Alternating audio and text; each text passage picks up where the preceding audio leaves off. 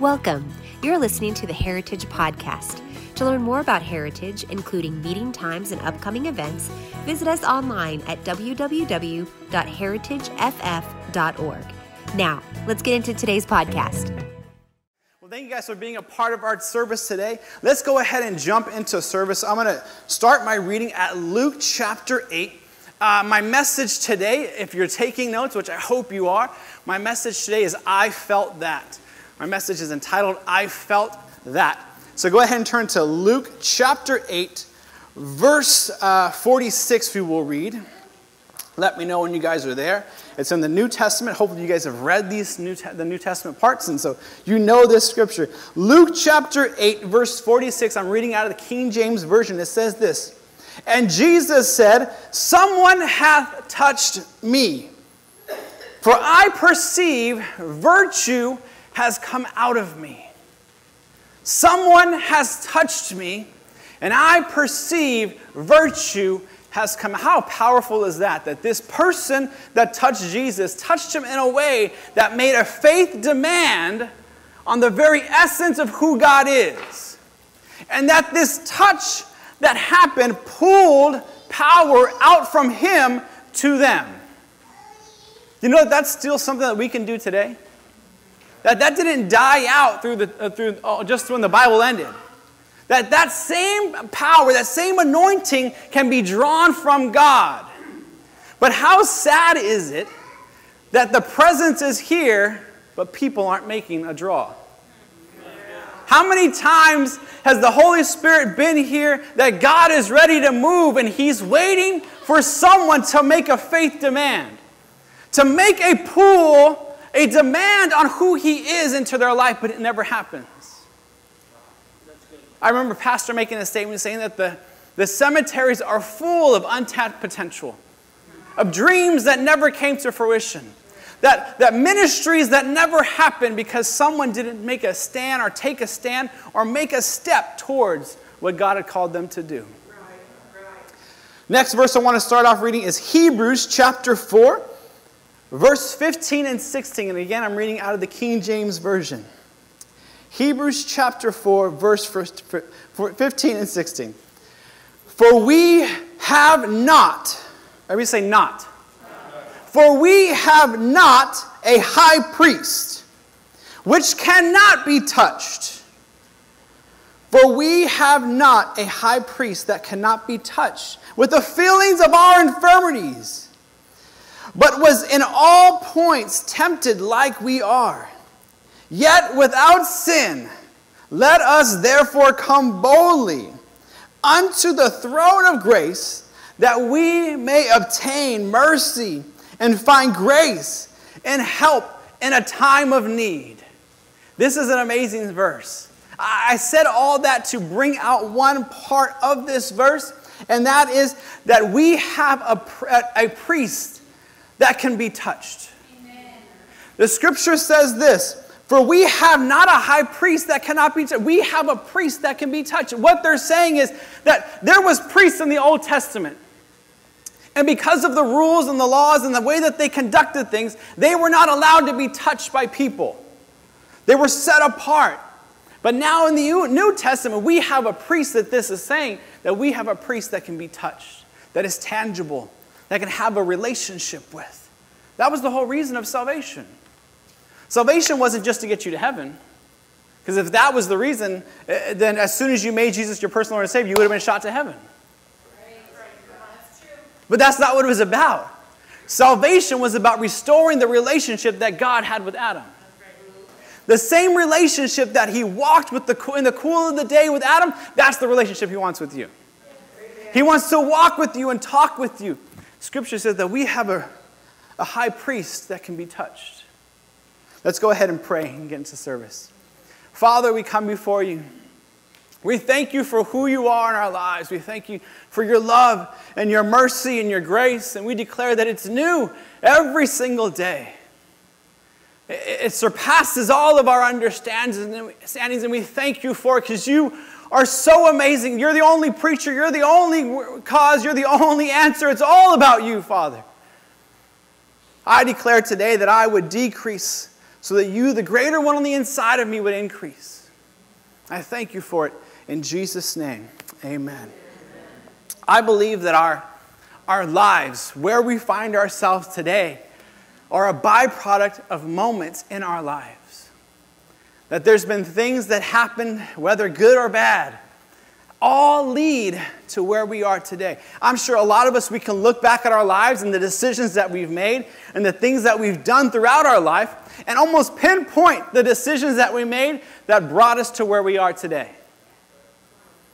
Sometimes we don't want to admit it, but there's things that we've done in our lives, moments, significant moments.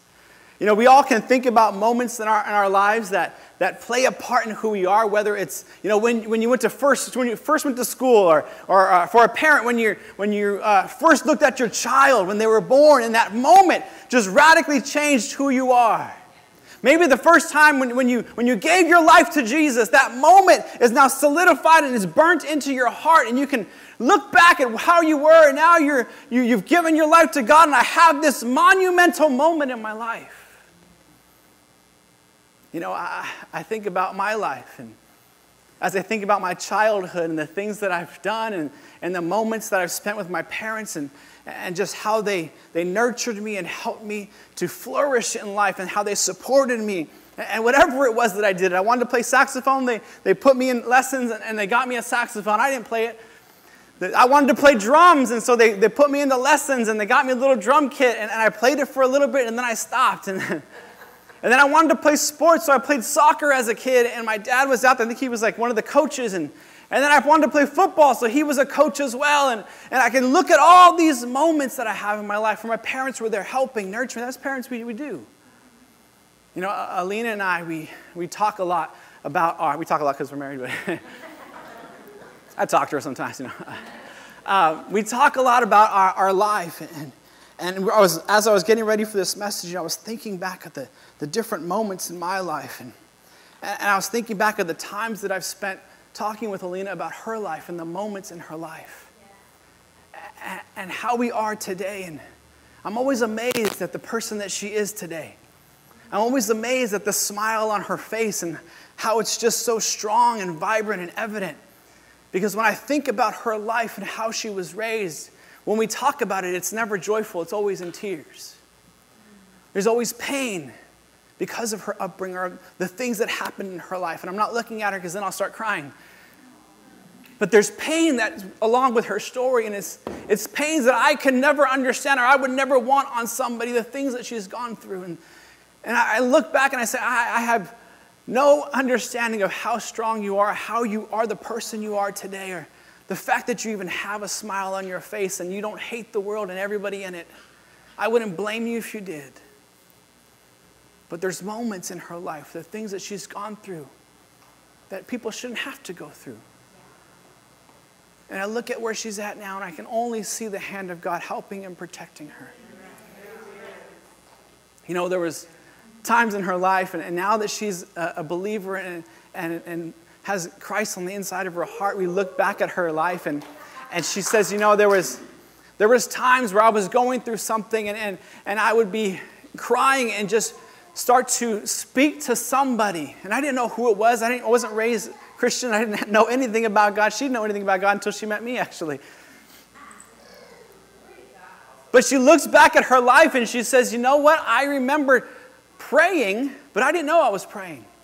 I remember talking to now that I know it's God, but I didn't know it was God. But I knew that I was talking, I was yearning for a relationship with something when someone that was bigger than me. And she looked back at the moments where she was hurt and she was broken and she was hurting. And, and she could say, I, I, I remember those moments and I remember talking to someone that I didn't know who it was, but I knew now I know that it's God. I believe that each and every one of us have a story similar in some way, shape, or form.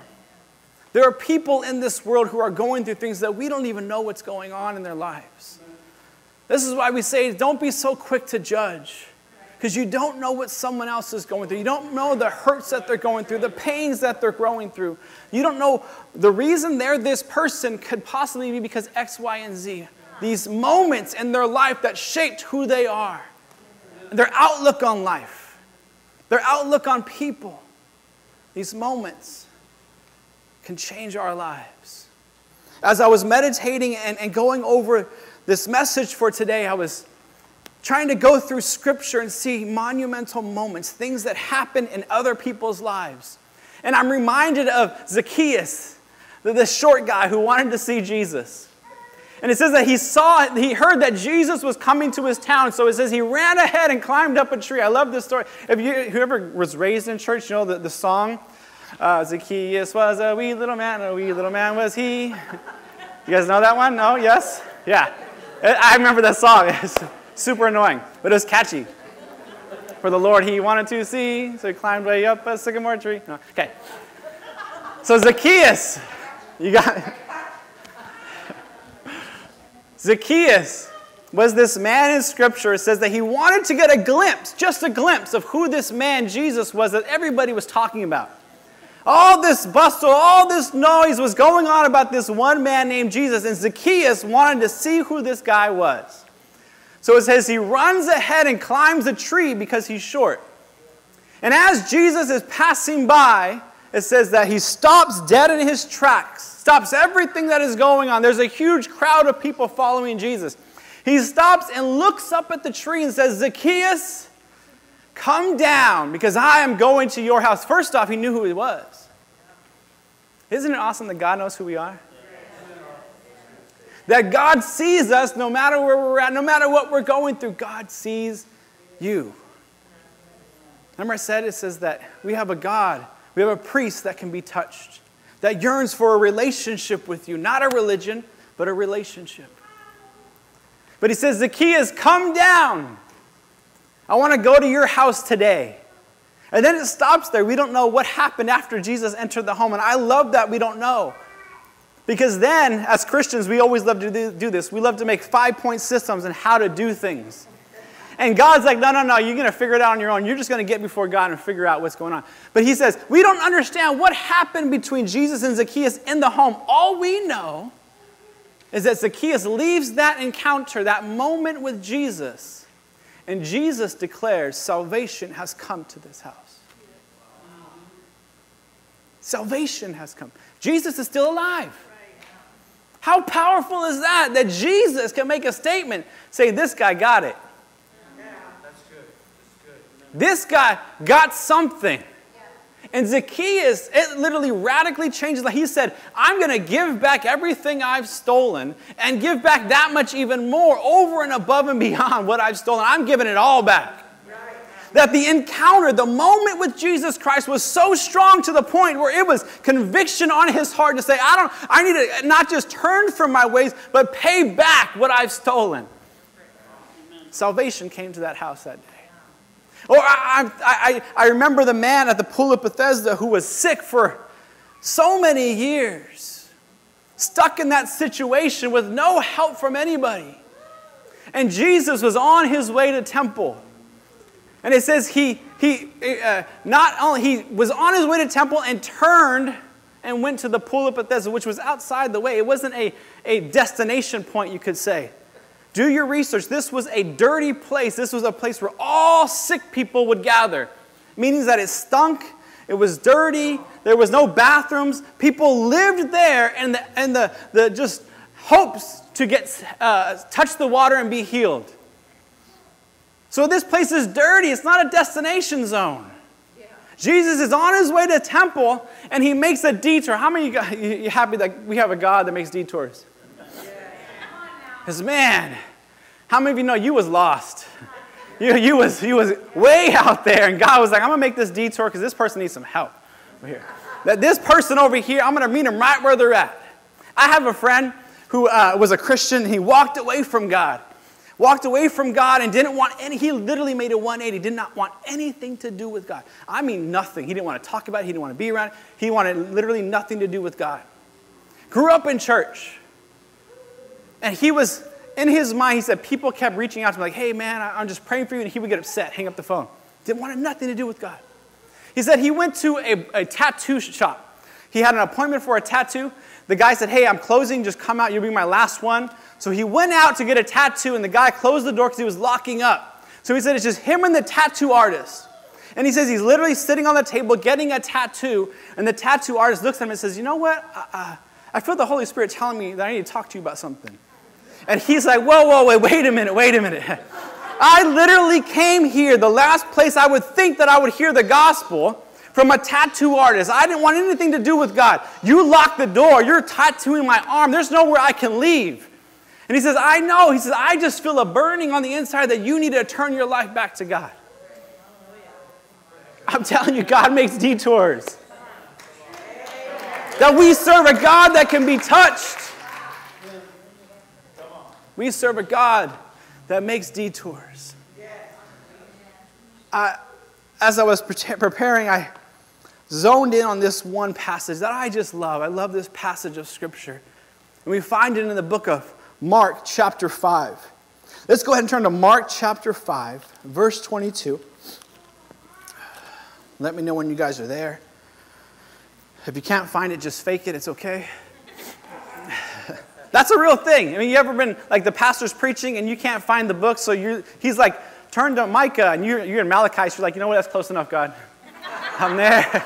You know my heart. I'm in the M's. It's all good. There's been plenty of times that I've done that. Just been like, all right, I'm here. Yeah. But Mark chapter 5, verse 22. It's a real thing, guys. It's okay. Mark chapter 5, verse 22, it says this Behold, one of the rulers of the synagogue came, Jairus by name, and saw, and when he saw him, he fell at his feet. When he saw Jesus, says he fell at his feet and begged him earnestly, saying, My little daughter lie at the point of death. Come, lay your hands on her, that she may be well. So this is this man Jairus, once again, has heard about Jesus and, and the miraculous things that he's doing.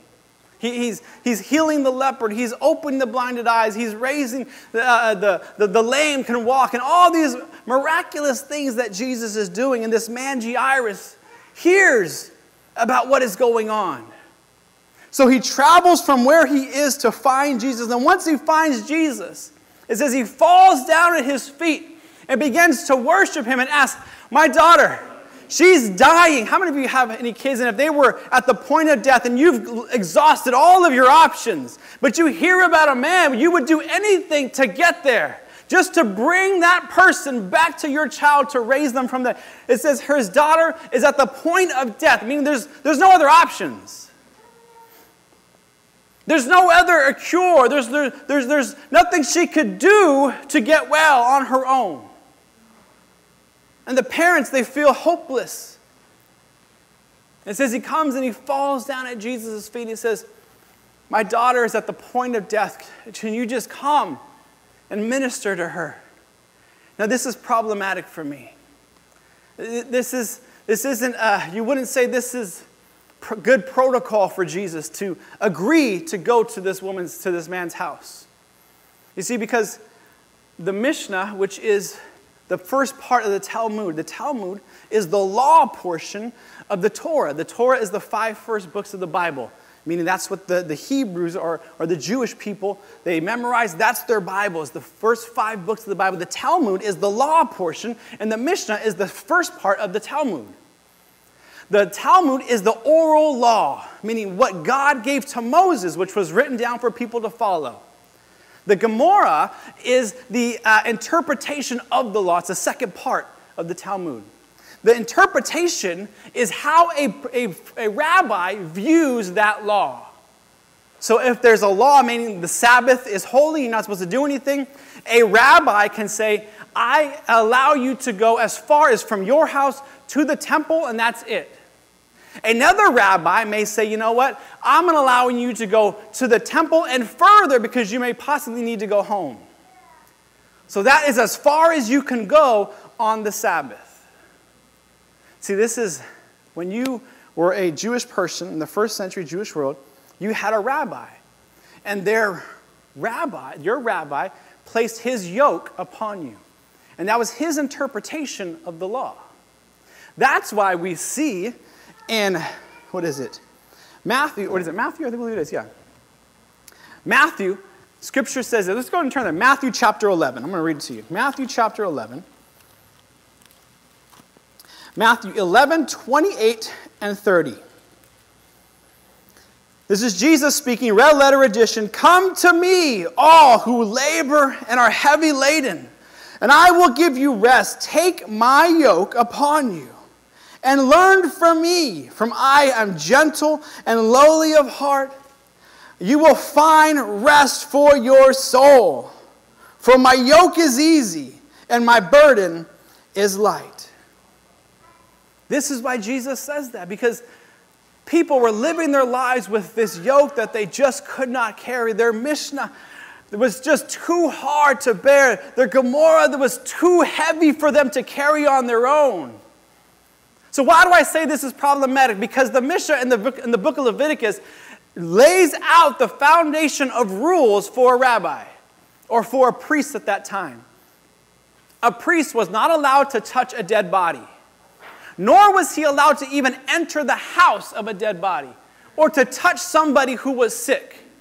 So for Jesus to say, Yes, I will come to your house when your daughter is about to die, is a no no. He is not allowed to go to her home, to go and visit her, to enter into the door. He is not allowed by law. So this is problematic for me. It doesn't work. That's why I read you Hebrews in the beginning. See, Hebrews says, let's read it again. For we have not a high priest which cannot be touched. It's saying we have a God, we have a priest that can be touched. We have a priest that can be touched. You see, our God is about a, a, a relationship, not a religion. Our God is in the business of multiplication, not division. Our God is in the business of addition, not subtraction. Our God is in the business of increase, not decrease. See, He's trying to move you forward, and the only way that that happens is through relationship, through touch, through an intimacy with God. See, the book of Hebrews is a uh, analyst, it's analyzing two different spectrum, spectrums. It's the Coke and Pepsi challenge. It's the, the test that they give Coke or Pepsi, which one is better? They both have the same color, they both have the same density, but one of them's got to taste better. that's Coke, but um, I'm just going to say that's Coke. You can at me later, I don't care. But the, book, the, the, the writer of Hebrews is giving you a comparisons. He's going through, he said, see, there was priests in the Old Testament, but they weren't allowed to touch people.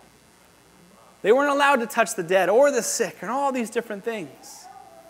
So he gives you one can full of the old covenant. He said, here's the other can and it's full of the new covenant because of the, the, the finished work and blood of Jesus Christ. You now have this other can. He's giving the illustration to let you know that we as Christians have a far better covenant than that which of the Old Testament. There was a disconnect, there was a separation. He's saying, Look, we have a priest that can be touched, we have a priest that is tangible. And he wants a relationship with you. This isn't about religion. This is about relationship. We have a priest that can be touched. See, when we walk with God, God only has one pace that He keeps, only one speed of walk. And that pace, that speed is faith to faith, glory to glory. It's always moving forward, it's always moving forward, it's never taking steps back. He only moves forward. He wants you to move forward. He's only pushing you. He wants the best for you. It says faith to faith. You're making leaps and bounds with God. This is the relationship that He sees something so great in you, even if you don't see it yourself. He has called you, He's anointed you, He's appointed you, and He's touched you. Amen? Let's jump back to, to Mark chapter 5, if you will, with me. Mark chapter 5. In the next couple of minutes that I have left, I'm going to, I want to just read this whole portion of Scripture because it's just this encounter that this, this Jairus and this woman have are just so amazing. Let's go ahead and read from chapter 22 and we'll jump all the way down. And behold, one of the rulers of the synagogue came, Jairus by name, and saw him and fell at his feet and begged him earnestly, saying, Okay, my daughter is lying at the point of death. Come, lay your hands on her that she may be healed, and she will live. And Jesus went with him. And a great multitude followed him and thronged him. Now, a certain woman, someone say a certain woman. I like that it doesn't say her name. See, I like when I read scriptures and it's about something miraculous that happened, like a monumental moment in someone's life, and they don't give the name, because then I take it upon myself just to insert myself there. I, want to say, because I understand that God is no respecter of persons. He's the same yesterday, today, and forever. So if He did it for one person, He's obligated to do it for me. See, see, if God healed this person and He does not change, then He'll heal me. If God blessed that person over there, then He'll have to bless me in some kind of way. I just got to stay in line. I, I just got to say, see, sometimes we get too frustrated and we get out of line. See, just because someone else got theirs, maybe they've been in line a little longer than you. That's it. But I can't get frustrated and be like, I'm out of this line. You ever go to Costco and there's all these lines and you get in one line and one's going faster, so then you jump into this one and then something happens, they got all these coupons, and you're like, oh man, that line's already gone? I'm saying just don't get out of line. Just stay in line. God will, on His time, it's not your time. It's His time. Let's go and read. Now, a certain woman with a foul of blood for 12 years, for 12 years, who had suffered many things from many physicians, she had spent all that she had and was no better, but rather grew worse. When she heard, she heard about Jesus. This is why you are so important. This is why Christians are so important. You think that it's just all about the pastors, it's all about the prophets and evangelists and the teachers. She, no prophet came to her, no pastor, no rabbi came to her. She heard from someone just walking around. How important is it for us as Christians, drop the labels, as just a believer to be speaking what God is doing? Our God is so good.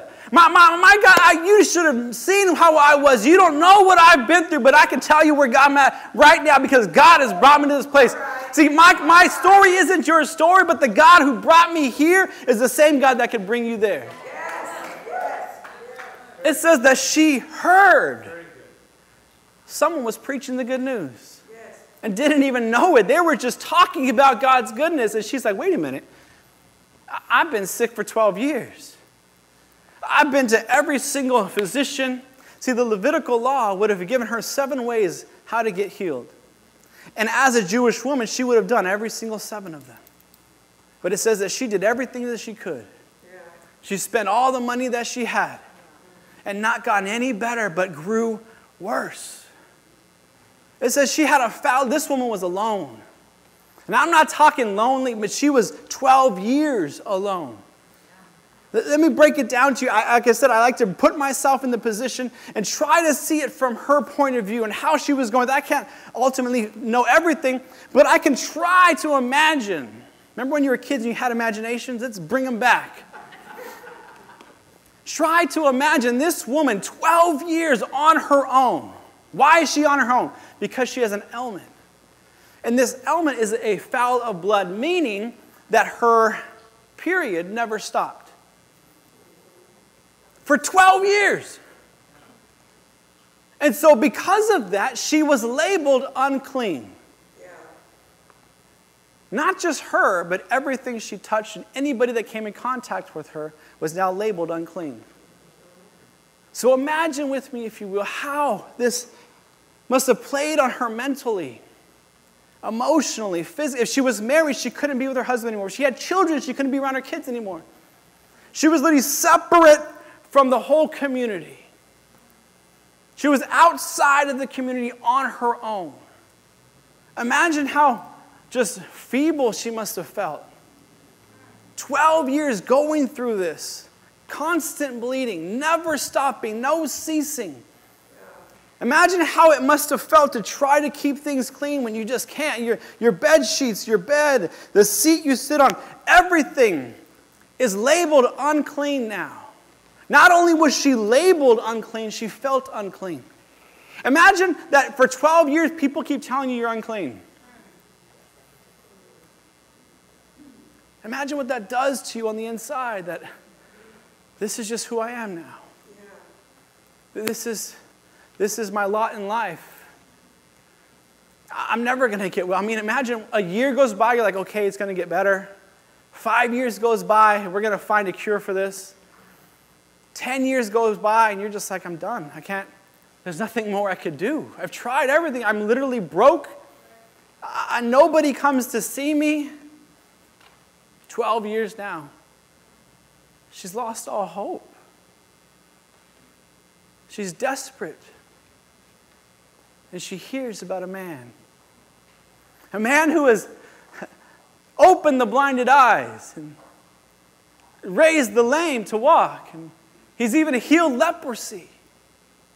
He did all this stuff and he didn't charge anybody. I, have spent everything and, and, nobody's been able to help me. I, I heard about this man named Jesus. If I can just get to where he's at, maybe I can get something from him. He's not charging anybody. Maybe I can, I, I, I, I know if I could just get to where, I, I don't even need him to talk to me. I don't even need him to look at me. If I could just touch the hem of his garment. Yes, yes. That's all I need.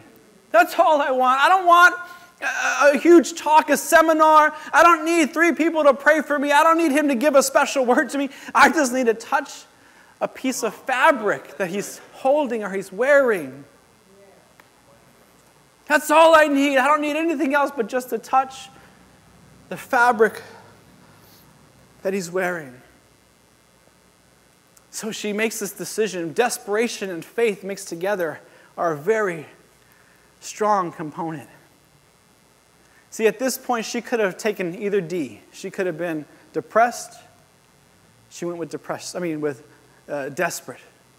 Because desperate, once you're backed up against a wall, and you're desperate, something kicks in on the inside of you. Yes. You never back a dog into a corner. Why? Because no, the, the nicest dog will attack. It don't matter. This woman has been through everything. She's moved maybe from, desperate, from uh, depression now to desperate. She's desperate for something, some kind of answer, some kind of hope, some kind of healing. She's got nothing else going for her. So why not try Jesus? So she steps out from where he is. She steps out of her comfort zone onto desperation and faith and begins to move towards a priest that can be touched. See, she's lived her life not touching anybody. Always conscious and not to touch things or touch anybody, only her own stuff, because if she touches them, then they're unclean. And if she touches somebody, then they're unclean. And nobody wants that. But now she's thinking in the back of her head if I go to find Jesus, I, I know he's over in this certain area, he's in a crowd, and most likely he's in the middle of the crowd. Yes. So, how am I going to get to him? I, I might touch somebody. And now my sickness is now transferred onto them. My shame is now transferred onto that person. But she says to herself, I, I got nothing else to lose. I either stay here and die or I go out there and be persecuted. So she leaves the place from where she is and she moves towards Jesus. And it says that she touched the hem of his garment, meaning that it was at the bottom. I like to think that she was crawling or crouching through the crowd. This is a woman that is trying to hide who she is because she knows if someone sees me and recognizes me, they can turn on me because I'm not supposed to be here. How many of you are not supposed to be here? You say, man, I, I should have died a long time ago. I should not be here, but through the grace of God, I am here today. this woman does the unthinkable. This tenacity rises up on the inside of her, this, this just grit. Like, I'm going. It does not matter. I'm done living where I'm at. I'm done living. See, I've had a lifetime of law, I've had a lifetime of religion, and it's not made me any better. I need a priest that I can touch. I've had a lot of priests from afar tell me what to do, but no one's ever touched me.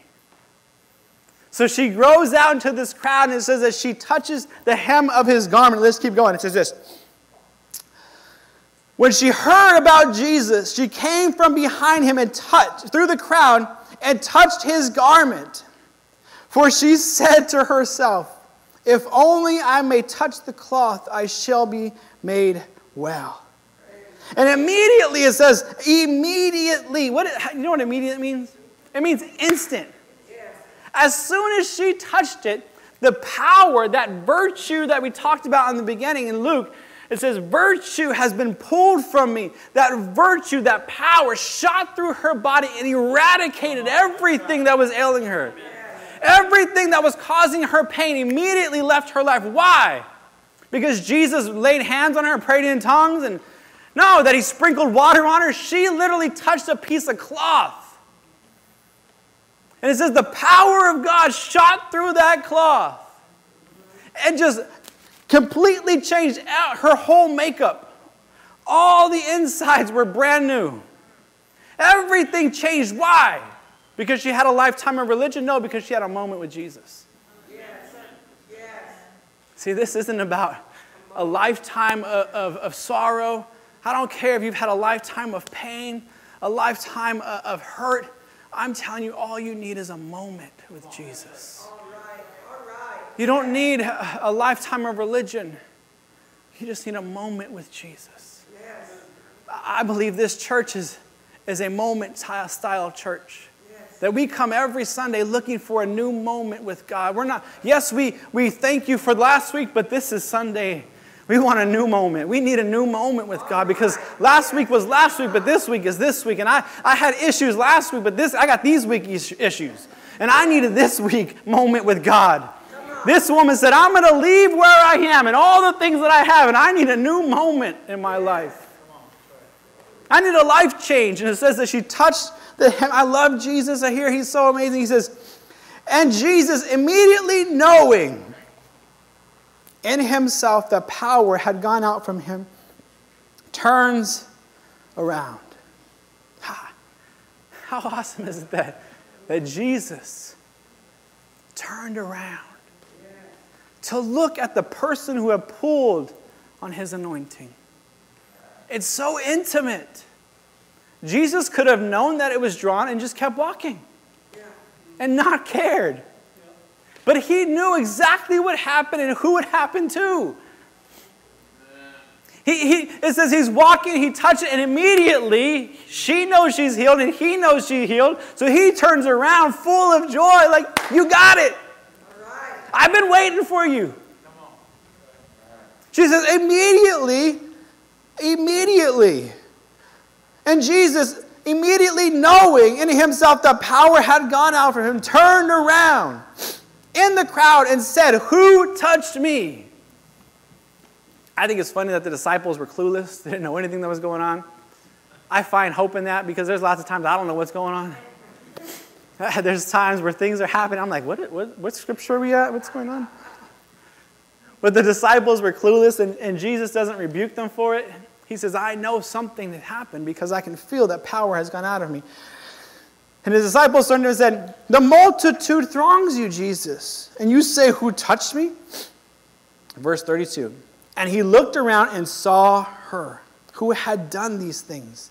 But the woman, fearing and trembling, knowing what, she, what had happened to her, came and fell down before him and told him the whole truth. See, she was scared because she knows that Mishnah forbids me to be here through the Levitical law, I am not allowed to be in this situation. I'm not allowed to be in this group. I'm definitely not allowed to touch somebody. And I've broken all these laws. So she comes as Jesus is a rabbi. He turns to see who it was, and now she's scared. She's timid. She's feeling inferior. And she falls down at his feet with fear and trembling. It says, He looked to see her who had done this, but the woman, fearing and trembling, knowing what she had done, came and fell down before him and told him all the things that had happened. And he says to her, Daughter, your faith has made you well. Go in peace and be healed from your afflictions. I like that he says daughter. He could have said woman, he could have said lady, he could have said miss, ma'am, anything. But he chose his word so beautifully. He said daughter, meaning you're part of the family. As a, a parent, I don't have a daughter, but I have a son, and I don't call him just eh, anything. I say, in, I call him intimately. I say, my son, or Taj, or, or my love. I call him intimacy with him. I have intimate with him. He's my son. And Jesus says, daughter. My child, you're well. And it wasn't just because of me, it's because you made a faith demand on it. Whether you realized it, knew about it, or not, what you did made a draw on my anointing. So I started this message talking about how I feel that Jesus going to uh, Jairus' house is problematic.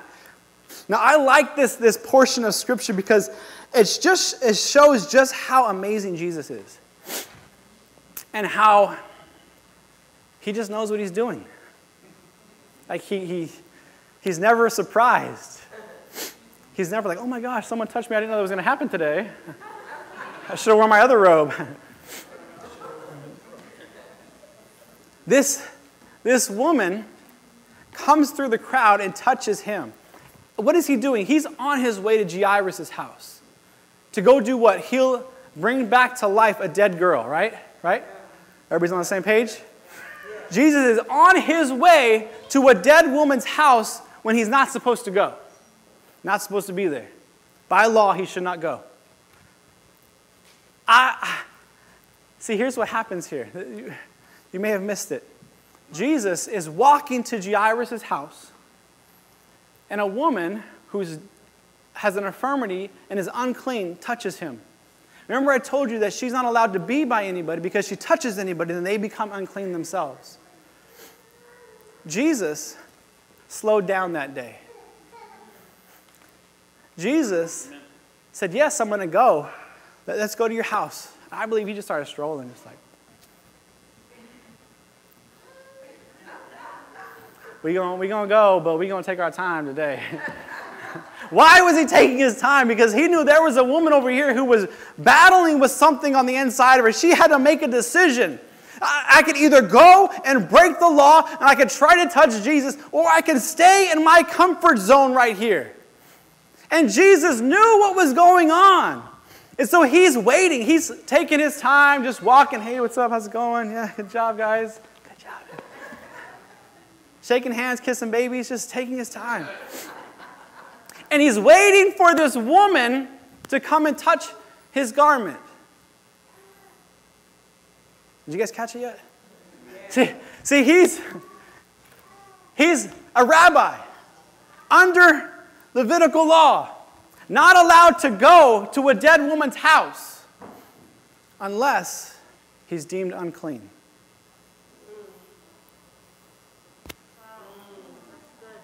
Jesus is walking and an unclean woman comes and touches him.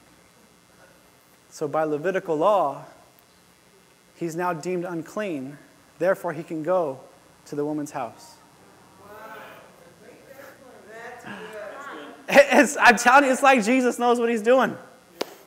Like he has a plan. He's waiting for this woman. He turned around like, I've been waiting for you. You are being a partaker in this woman being raised from the dead. There's no way that I can leave you in your current situation. You received power, so I can give power over here as well. God has a plan and a purpose for our life. Her monumental moment created a moment of life in another young girl. How awesome is this? This is why I always say that it's not just about you, that God has more in store. There's, God sees you, but He sees everybody that you can touch as well. See, He sees further than just you. That's why He says He's a generational God. Abraham, Isaac, and Jacob, because Abraham was great and he had to deal with Jacob, uh, uh, Abraham, but before he was even, while he was talking to Abraham, he already saw Jacob. As he was dealing with Jacob, he saw you. It goes, he's further, he's looking further than just you. He said, I'm going to heal this girl so I can heal that girl. Why? Because Hebrews says we have a God, a priest that can be touched. Yes. We have a God that wants to touch you. We have a God that wants a relationship with you. That sees you where you are, but loves you so much that does not want to leave you where you are. See, this woman who was hurt, who was broken, who was left alone, who was pushed aside, who felt worthless and hopeless, stepped out from where she was on faith and desperation and ran smack into the God that changes dead circumstances. She ran into the God that turns dead things back to life. I'm telling you today, grab onto your moment today. This is a moment relationship with Jesus. This is a moment, church, where we're about new and fresh anointing with God. Our relationship is further, it's faith to faith, it's grace to grace. I'm here to tell you today that we serve a God that can be touched. Amen. Amen. Father, we just. If you were encouraged by today's message and believe it would be uplifting to others, then be sure to rate us and hit subscribe. To experience more of Heritage, visit us at www.heritageff.org. Again, thank you for listening to the Heritage Podcast today. And remember, Jesus is Lord.